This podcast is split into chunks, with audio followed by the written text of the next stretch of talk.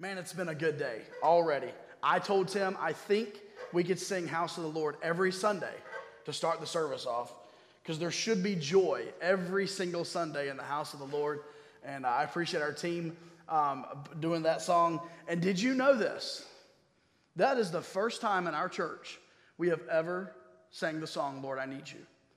I was going to put out like brand new song we're doing this Sunday, Lord, I Need You. It's only been out for 15 years. Uh, but uh, we've never done that song before. And you're like, yes, we have. No, we haven't. We have, we have records. And so we've never done that song before. And I'm like, you know what? We've got, that just needs to be in there, right? It just needs to be there. We can sing it at the drop of a hat, and it's an easy song, but I'm thankful for that. And I tell you what, the, the, the lyric where sin runs deep, his grace is more. Just that, just that lyric. Where sin runs deep, his grace is more. It always will be. And I'm thankful for that. That's not the sermon today. That's not the sermon. Today, we are in the 17th week of the book of Mark. Uh, the book of Mark, we are in our Dirt Road series, traveling uh, through the book of Mark with Jesus. Mark chapter 6 is where we'll be today. I'm looking forward to this sermon. Today's title is simply Hometown Adversity. Hometown Adversity. I don't know if you've ever grown up in a town and then you've left, moved away for a, an amount of time, and then you've returned back to that town. Anybody in here raise your hand? You've done that. You've been lived somewhere, raise your hand. Lived somewhere, you moved away and you've gone back. Okay. So if you've lived somewhere, moved away and you've come back, when you come back home, you remember home the way it was.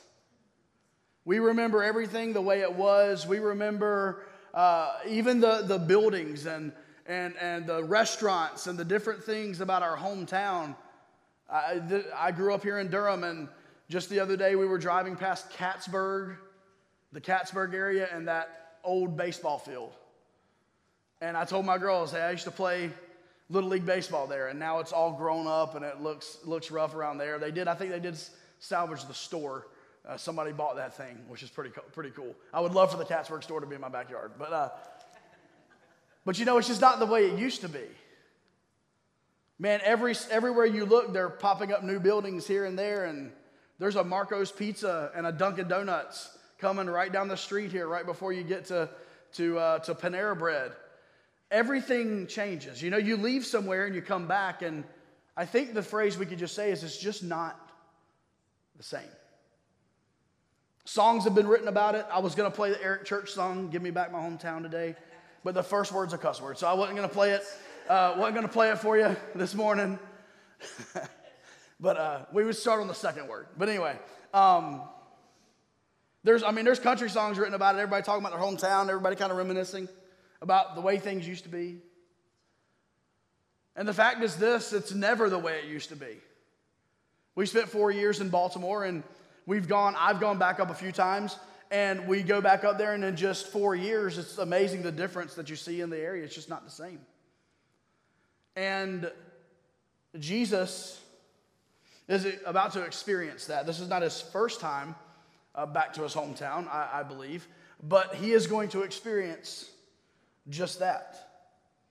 It had been a few days since he had healed the woman who had the blood disease. Um, it had been a few days since he had raised the 12 year old girl, Jairus' daughter, from the dead. If you remember, Jesus had been doing his ministry near the coast, near the water, because oftentimes he would hop in a boat and go to the other side, or he would come back from that other side. So we know he was doing the majority of his ministry in Capernaum at that time, near the water. But it seems now Jesus and his followers are moving inland, more towards his his home country. No doubt there was physical and mental exhaustion that Jesus was experiencing as he had spent all that time near the water, performing miracle after miracle and showing his power to people. He had witnessed people of faith and he had witnessed people of doubt. He had witnessed people believe and he had witnessed people reject. We have seen it already in the first five completed chapters of the book of Mark. His home country, his own country that we'll talk about today is the city of Nazareth. And while we know Jesus was born in Bethlehem, it's a little pop quiz. Uh, Jesus was born in Bethlehem, and he did much of his ministry in Capernaum. Nazareth was the city where he, where he grew up. The residents didn't know the Jesus of miracles or the Jesus of all the signs and wonders. No, they knew uh, that, that Jesus was the carpenter's son. He was Joseph's son. He grew up as a blue collar worker, a, a tradesman. They knew him as the kid who they never, he really never did get in trouble. That kid. They just knew him as as much of a normal person as Jesus could be known. The people that he grew up with. His hometown, the city of Nazareth. And so it is there that we pick up in Mark chapter 6. If you have your Bibles or an app on your phone, please follow along. If not, it'll be on the screen for you. Mark chapter 6 and verse 1 is where we pick up. then he went out from there and came to his own country, and his disciples followed him. And when the Sabbath had come, he began to teach in the synagogue. And many hearing him were astonished, saying, Where did this man get these things? And what wisdom is this which is given to him that such mighty works are performed by his hands? Is this not the carpenter, the son of Mary, and brother of James, Joseph, Judas, and Simon? And are not his sisters here with us? So they were offended at him. Verse 4 But Jesus said to them, A prophet is not without honor except in his own country, among his own relatives, and in his own house. Now he could do no mighty work there, except that he, he laid his hands on a few sick people and healed them. And he marveled because of their unbelief. Then he went about the villages in a circuit teaching. Heavenly Father, speak through your word this morning.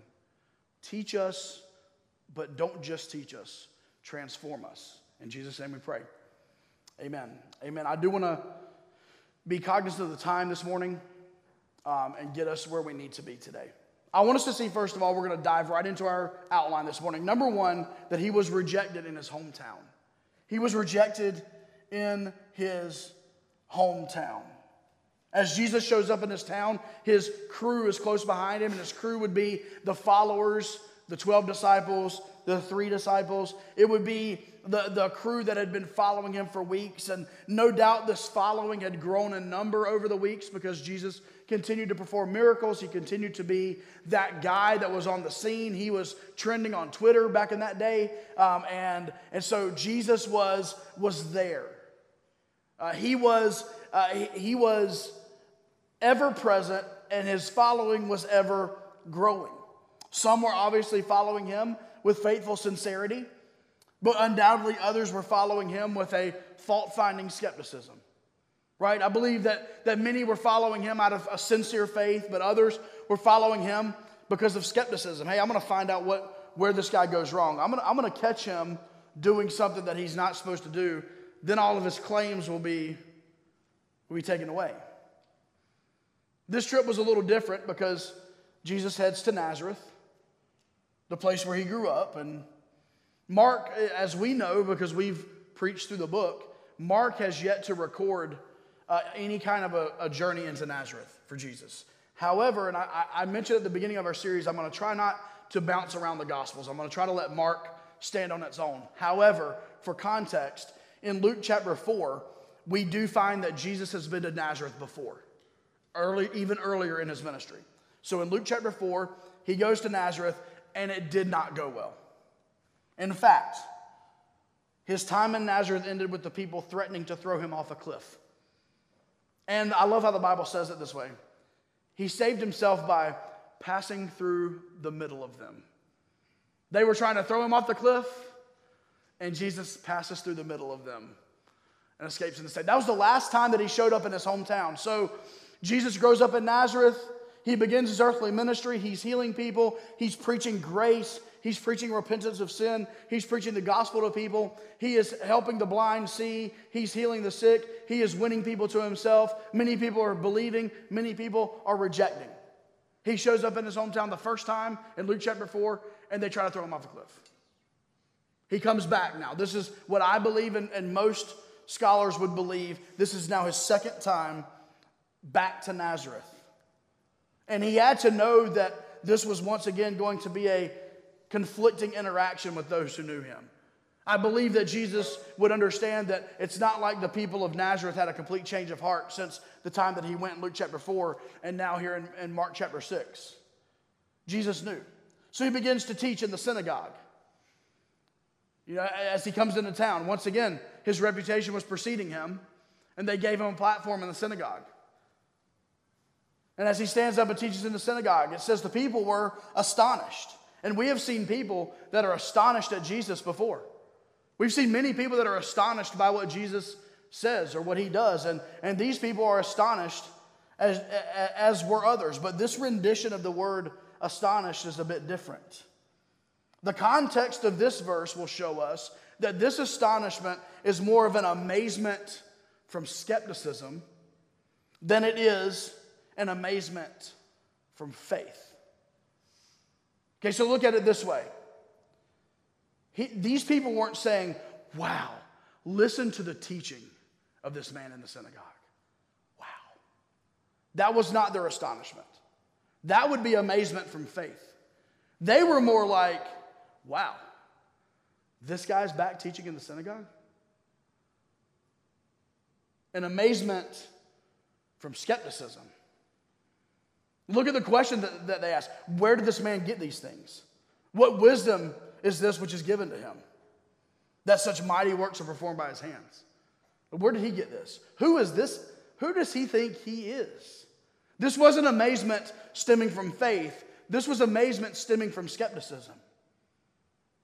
And certainly with Mark highlighting Jesus as merely, not merely, but as a servant, the people in his hometown would treat him that way and look at him that way as just another guy. They knew that Jesus held no distinguished um, education necessarily. He didn't hold a seminary degree. He hadn't gone to rabbi school and, and gone through the typical uh, process that would have gone through that would have qualified him to come up and teach in the synagogue on the Sabbath day. They knew that, that he was no traditional rabbi. He was a carpenter. He was a common man. He was a blue collar worker. And so they cry out, Hey, isn't this Mary's son? Isn't this the son of Mary? They cry out, Isn't this the son of Mary? And if we want to give them the benefit of the doubt, perhaps they said this because history records that Joseph possibly had his, his earthly father, Joseph, had possibly already passed away by this point. Possibly. However, this could also be a cheap shot at the scandal of his birth to a virgin woman. It could be as if they were taunting him as an illegitimate child born to an adulterer. You see, if you don't believe in the virgin birth of Jesus, then Jesus' birth was to a single woman before she was married. And in that day, uh, with no earthly uh, father uh, around or present, she would be outcast and ridiculed, uh, as would Jesus. Needless to say, he was rejected in his hometown he could not escape his past. Even Jesus, he couldn't escape his past. I've, I can empathize, and, and it's, it's, it's been that way some, somewhat with me. I've, I've grew up in Durham and moved away and come back to Durham, and, and I, I understand that. I know what it's like to run into somebody at a restaurant and that person go, I used to change your diapers when you were two years old. I'm like, awesome. like, I don't know what to say to that. Uh, what, what is the proper response? Thank you? I don't know. Glad you did? I don't know. But the fact is this Jesus was rejected. Hey, uh, maniac of Gadara, go back to Decapolis and proclaim all that Jesus has done for you. And it is as if the maniac would go back to Decapolis and they would reject him. That's what happened to Jesus. Of course, it says in Matthew chapter 5 that all men marveled at the maniac. But Jesus goes to his hometown and is not escaping his past. And so we see that he was rejected by his hometown, but let's secondly see in our text that he replied to their hostility.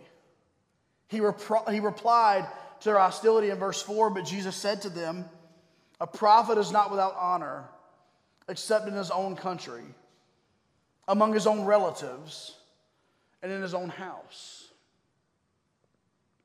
I believe we've all heard the phrase, familiarity breeds contempt. We've heard that phrase. If you haven't, you just heard it today for the first time. Basically, that means the closer you get to someone, the more their flaws and their inconsistencies are made obvious to you. I don't know if you've ever experienced that. Have you ever met someone and you're like, this person is pure gold?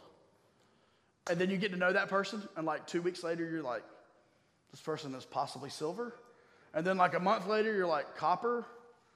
And then you're like, two months later, you're like, they're a bag of rocks. That's all they are. I don't know.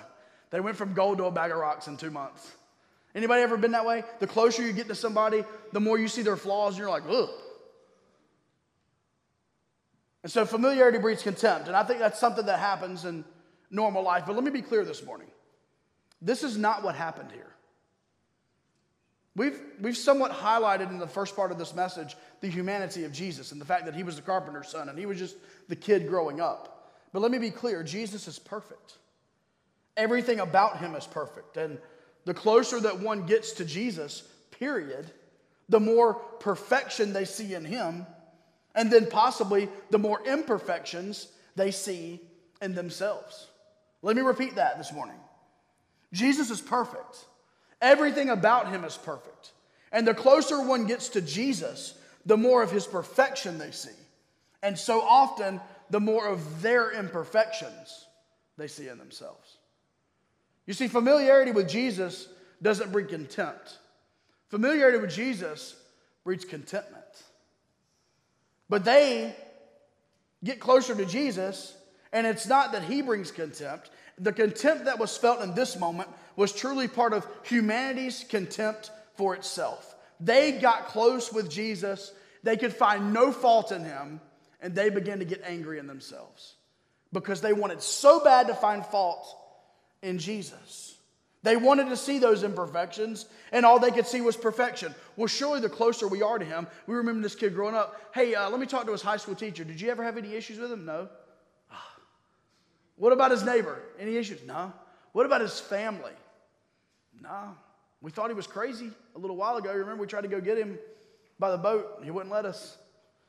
Other than that, no one could throw a stone at him, no one could throw anything at him that would stick.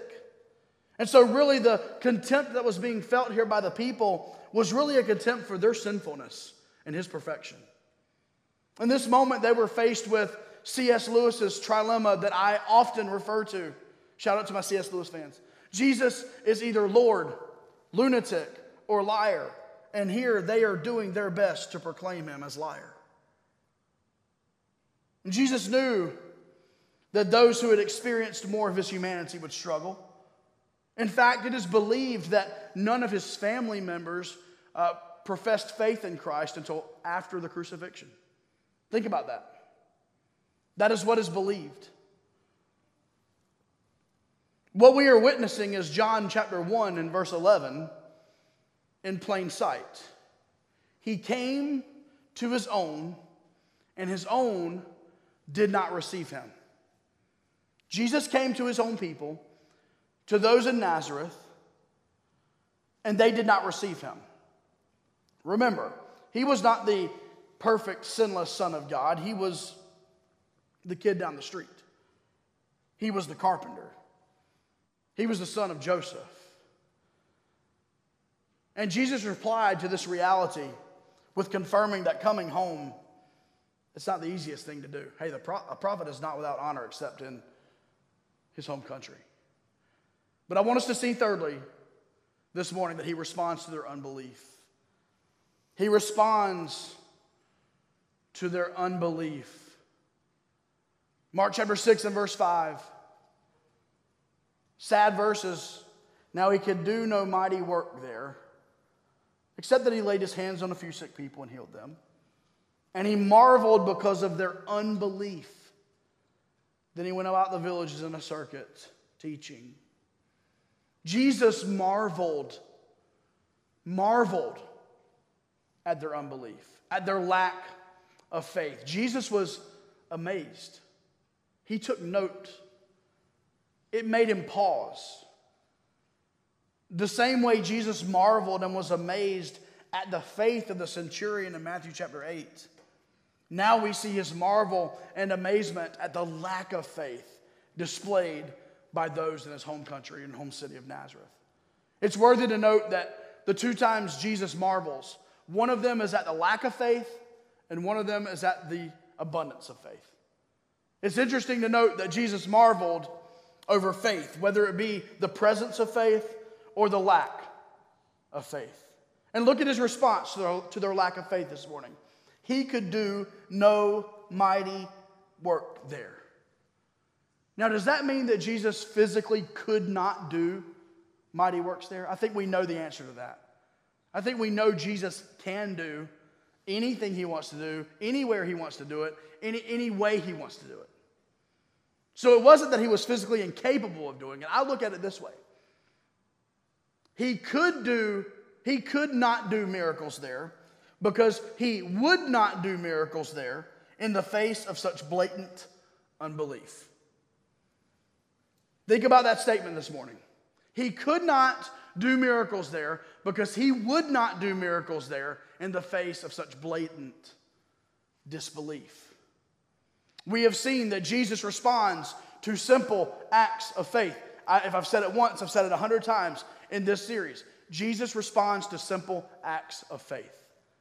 And these people display uh, a lack of faith, they display blatant unbelief. And so Jesus responds, and he would not do miracles. He only healed a certain few there, those who inevitably demonstrated their faith in him. We don't know the stories of those few. But those, those stories were no different than that woman with the blood issue who reached out and touched his garment. Those issues were no different than Jairus saying, I got a 12 year old daughter who's dying. I need you to come heal her. Certainly, there were a few with faith. But overall, Jesus did, did not do great miracles there because he would not do them in the face of blatant unbelief. Tim Keller says it this way Jesus' miracles were not merely magic tricks designed to show how powerful he was, but were signs of the kingdom to show us how his redemptive power operates. His miracles always healed, restored, and delivered people in ways that revealed how we are to find him by faith and have our lives transformed. You see, Jesus, and you can leave that up there for a second so you can digest it. Jesus didn't just perform miracles as a magic show. This wasn't a carnival. Jesus was performing these miracles to demonstrate how we are to come to Him in faith and how He is to make us whole. And it might be a hand, it might be a foot, it might be a blood disease, it might be blindness that He uses to explain that or show that. But what He is displaying every time is if you'll come to me with your brokenness, I will leave you whole. Does everybody understand that, that, that principle here? Every time someone comes to Jesus for healing, they come broken to be mended, they come wounded to be healed. It is merely a display of the gospel this morning. That these people come with whatever their ailment is broken, and Jesus makes them whole. And so Jesus does not perform miracles just to, to show off his power, even though every now and then I believe in his earthly ministry that needed to be the case. But he showed them a pathway to belief. If you come with your fault, flaws and your imperfections, and you come today with all your messed up life, Jesus can and will make you whole again. But his ultimate response was to leave Nazareth. And according to the four Gospels, he never returns. If you take all four Gospels together, Luke 4 shows that he went one time. We're seeing it here in our text in Mark 6. There's no other recording. And he may have. That's not to say John, the book of John finishes with the statement there were many other things that Jesus did. If we were to write them all down, we couldn't fit them in scrolls. So he may have, but there's no record of Jesus ever coming back to his hometown. Here's a hard truth for us to understand Jesus' response to willful rejection is to simply move on. Listen this morning. Jesus' response to willful rejection is to simply move on. Jesus does not force himself upon you or anyone else. Jesus' response to willful rejection okay, I'll go find somebody who accepts me. You want to demonstrate a lack of faith? I'll go find somebody who has faith. What a sobering thought this morning that Jesus' response to willful rejection is simply to move on. So, Jesus' final visit to his hometown is not a positive one. He's aggressively questioned, he's ridiculed, and he's rejected. He is astonished at their unbelief, he's amazed by their unbelief. It honestly could not have gone any worse. But, one T, he did heal a certain few. Everything about this visit to Nazareth was negative. Everything about this visit to Nazareth highlighted their unbelief. But he did heal a certain few. There was a tiny number of needy people who Jesus delivered. These fortunate few experienced the life giving power of Jesus in a real way. These few that we don't know their names, we don't know their stories this morning, they experienced the same resurrection miracle working power that the woman at the well experienced. They experienced the same power that Lazarus will experience as, as Jesus calls him out of the grave. These few, nameless, faceless people, experienced Jesus just like the masses of people had experienced him in his earthly ministry in Capernaum. Even while the world is at its darkest, Jesus, the light of the world, will still shine. And it may seem like the whole world is rejecting him. It may seem like that there's nobody here uh, that, that still believes that, there's, that everybody has rejected him. But the truth is, Jesus is still shining this morning. And no matter how bad the culture might seem or how bad things might feel this morning, Jesus is still saving sinners. He's still rescuing the perishing. He's still caring for the dying. He's still healing the broken. He is still healing the disease this morning. And it doesn't matter how dark it looked in Nazareth, there were a few. There were a few. Jesus is still marching forward, even through the adversity of his hometown. And so this morning, church family, it may feel like we're in that Nazareth experience in our culture. It feels like everyone's questioning Jesus. It feels like everyone's questioning faith. It feels like that everyone who claims to believe the Bible is archaic and we're so, you know, intolerant and we're so fill in the blank. And it may feel like that the night is the darkest right now.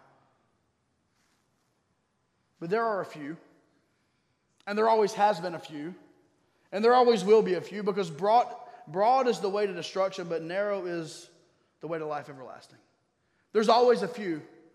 And can I just be encouraging to you today that Jesus, and all, even though he was fully rejected in Nazareth, still performed miracles in the lives of a few. If I'm not careful, I can focus on the lack of faith of the citizens of Nazareth. But I don't choose to do that today. I choose to focus on the few. Those who de- demonstrated faith and activated Jesus' healing power in their lives. We don't know what they were healed from, we just know they were healed, they were made whole. And I want to leave you with this finally. Just a point of introspection. I want you to ask yourself this question, or not this specific question, but I want you to think through this in your own heart. What we find in this text is the fact that everyone must make up their own minds about Jesus. The vast majority rejected, but as we just highlighted, a few of them believed. And this morning, may I say that every single one of us must answer the question what do you say about Jesus? The question is not what does culture say? The question today is not what, what were you taught? The question is not today, how was your past? The question is not today, do others around you accept him? The question is not today, did your mom and dad raise you in church? The question is not today, did you go to Sunday school like a good little boy and a good little girl?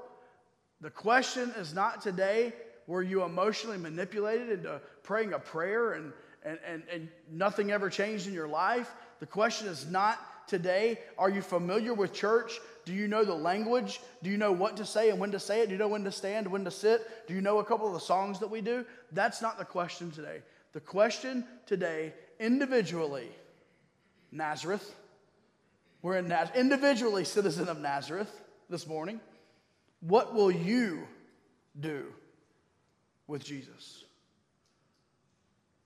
For we will all give an account. And I will not give an account for you, and you will not give an account for me. But we will all individually give an account. And my question to you is if we're living in Nazareth, are you one of the multitudes who don't believe? Or were you one of the few? We won't even know your name. The Bible doesn't even record it. But when the question came to those people, who do you say Jesus is? What do you believe about Jesus? Their answer was, I believe. I believe. And so I ask you today, as we highlight Jesus' return to Nazareth, his hometown, back where he grew up, my question to you today will you be one of the many who don't believe? Or will you be one of the few the nameless, honestly, the storyless. If we want to look at, in the grand scheme of Scripture, kind of insignificant. I know it sounds harsh, but it's just a passing thought. But they believed. But they believed. So, my question to you today will you be one of the broad way of unbelief that leads to destruction? Or will you today, in your heart, Take the step of faith and believe. Believe on the name of the Son of God. Let me tell you something. If today is the day that you take that step of faith and belief in Jesus, this will be the greatest day of your life. You say, Josh, you don't know me. That's fine. I don't need to know you to know that the day that you take the step of faith and give your heart to Jesus is the greatest day of your life. To the blind man who couldn't see, the day that he gave his faith and his heart to Jesus was the day he saw. To the lame man who couldn't walk, the day that he put his faith and trust in Jesus was the day he could walk. Listen this morning, if you've been struggling, if you've been thinking, if you've been considering Jesus, I ask you today, what will you do with him? Will you accept him? Will you reject him? Thanks for listening today. If you're listening for the first time, we would love to hear from you. Maybe you have a question about the gospel of Jesus. If so, we'd like you to send us an email at hello at keystonerdu.church. If you're a regular listener to our podcast and you would like to donate to the media and outreach ministries at Keystone, your gift would allow us to do more in an effective way to get the gospel out. Thank you for partnering with us in ministry in Durham and around the world.